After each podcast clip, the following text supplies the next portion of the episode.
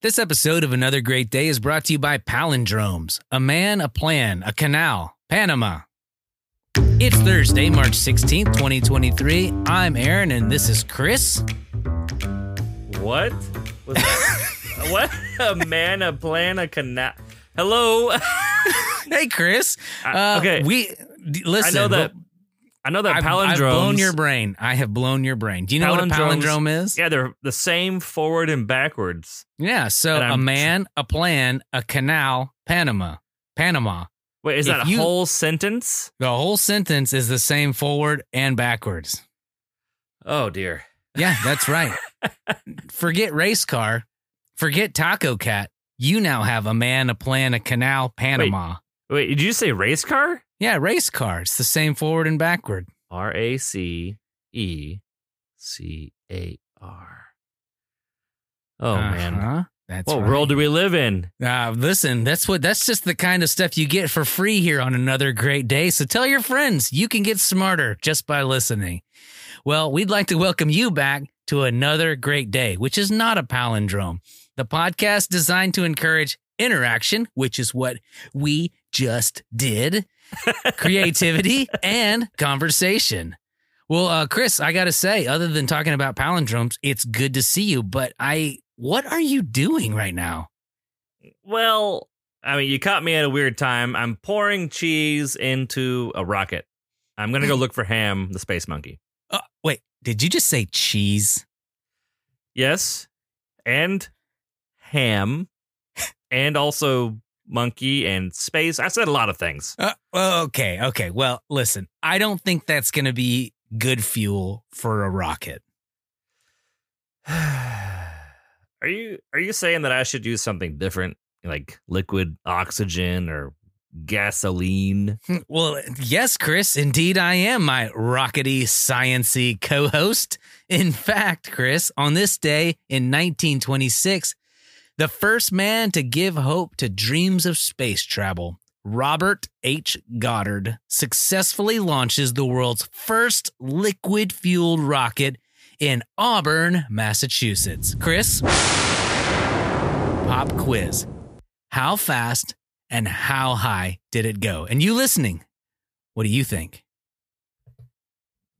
How fast? How high? Mm-hmm. Uh, it went ten miles per hour and twenty feet high. Did you Google it? I did not. Okay. Well, I'm going to give a second for the listeners to guess here. I'm just All imagining right. nineteen twenty-six. Yeah, flight, that was a long time ago. That was one hundred-ish years ago. Yeah, regular flight had only happened like ten years before or something, or twenty, fifteen years before. Yep. So imagining the first rockets to go upwards with gasoline in, or something, liquid fuel. What? What's the answer? It, all right, here we go. It went. Here's the speed. It went sixty miles per hour. Okay. Reaching an altitude, or it went up in the sky, forty-one feet. I'm trying to yes. imagine the shape and size of this rocket. I bet it was not much bigger than like a, a pole or something. Enough talk about rockets. Let's move on to the discussion question. This next segment is called the question of the day. And if you're new to this, we're going to ask a question and encourage you to take a minute to answer the question with those around you. We'll give you about ten seconds to answer. And if you need more time, pause the show and come right back. Today's question of the day is, would you rather take an elevator into space, or would you rather take an elevator into the center of the earth? We'll be right back.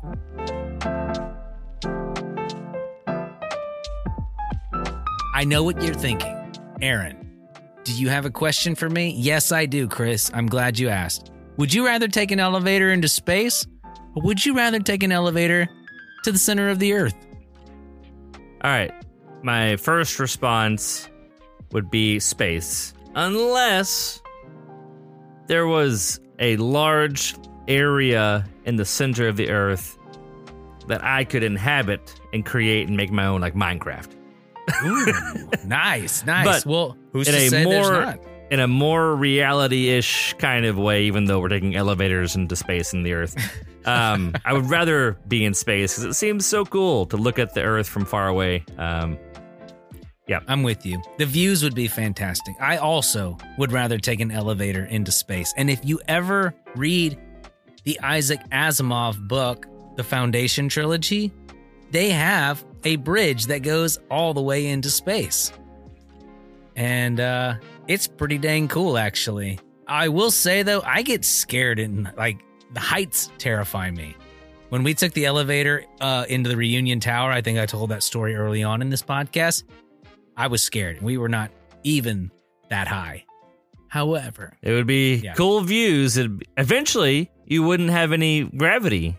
Yeah, It'd, you just start uh, floating in the elevator. Okay, this this crushes going to the center of the Earth. Yeah, I wonder, yeah, if you were, like, at, at some point, you would have less gravity, so you can maybe, like, hop around.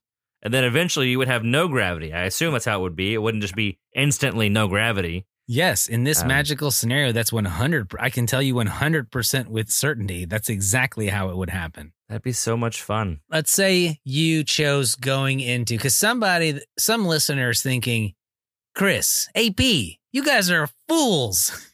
Go to the center of the Earth. Why would we want to go if if we were choosing that? Why would we want to go to the center of the Earth?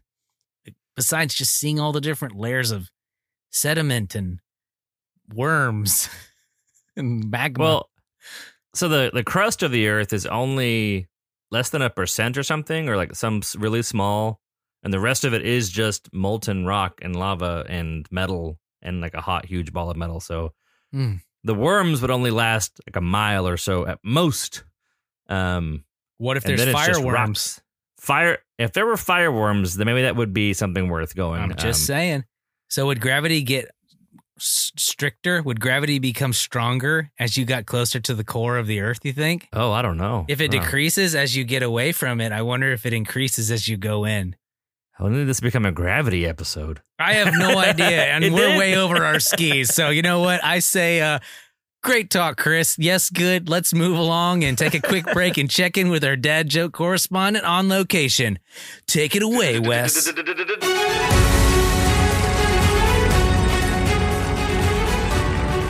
here at the local high school, and they're doing a science experiment. They're trying to figure out what is the strongest day of the week. And turns out, it's not a weekday. Have another great day. Thanks, Wes. Well, we hope you recover from that joke soon. We'll be right back. Welcome back to Another Great Day. I'm Aaron, and that's Chris over there, and we're glad you're here. This part of our show is called The Word of Wisdom. And this is where we're going to take a minute to go through a proverb or wise saying and then give you our take. All right, here we go. Today's Word of Wisdom comes to us from Proverbs Chapter twenty-one, verse one. The N L T version of the Bible here says, "The king's heart is like a stream of water directed by the Lord. He guides it wherever he pleases." The Amplified Bible says, "The king's heart is like channels of water in the hand of the Lord. He turns it in whichever way he wishes." So, God is in charge of everything. And this was one of those fundamental truths we used to teach in Kids Village back in the day. God's in charge of everything. Think of some people who are in charge of you right now. Maybe your parents, your principal, your teacher, uh, your boss, your president, your prime minister, or even your king. God is in charge of all of them. And what we know about God is that God's good. So we're glad that he's in charge. That's right. All right, Chris. Well, let's cue up the music and wrap things up. Our mission here is to encourage interaction, creativity, and conversation. So even though today's show may have come to an end, that doesn't mean your discussion has to come to an end. We hope you make it another great day. And we'll see you tomorrow.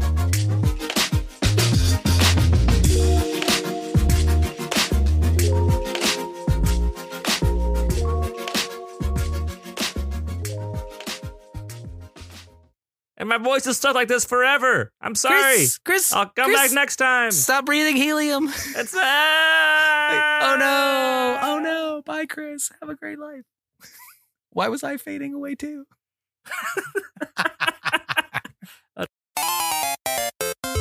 The end.